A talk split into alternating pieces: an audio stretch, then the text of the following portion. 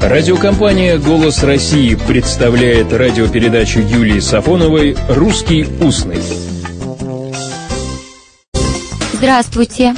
Любопытной Варваре на базаре нос оторвали. Говорится в назидание тому, кто сует свой нос не в свои дела. Жестокий век, жестокие сердца. Это что же, Варвара и без носа осталась или с носом? Что значит выражение «остаться с носом»? Остаться или уйти с носом, потерпеть неудачу, оказаться одураченным. А вот похожее выражение «оставить с носом» – оставить ни с чем, обмануть, одурачить кого-нибудь. В общем, один с носом оставляет, а другой с ним с носом остается. Нос, конечно, выдающаяся часть физиономии, но лишать его все-таки жестоко. Есть несколько версий происхождения выражения «остаться с носом», «оставить с носом». Первая, и она мне очень нравится. По древнему обычаю жених подносил родителям невесты нос. Нет, не свой нос.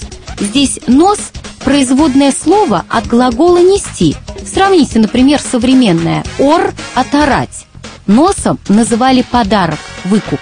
Если жениху отказывали, то подарок отвергали, и этот нос, подарок, выкуп оставался у жениха.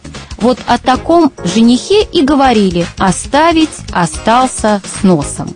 Согласно другой версии, слово «нос» значит «взятка», «подношение». Обратите внимание, опять связано с глаголом «нести». Остаться с носом значило уйти с непринятым подношением, с непринятой взяткой, не договорившись. Даль приводит поговорку «Не ходи к воеводе или в суд с одним носом, ходи с приносом». Именно так. Третья версия связывает историю выражения «остаться с носом» с обычаем наклеивать провинившемуся пестрый нос из папье-маше. У Даля «оставить с носом» приставить кому-нибудь нос. Вот он русский язык. А вот выражение «остаться без носа» можно понимать только буквально. Вот какие надписи на книгах школьников зафиксировал в своем словаре Даль. «Кто возьмет без спросу, тот будет, останется без носу». Всего доброго. Оставайтесь с носом.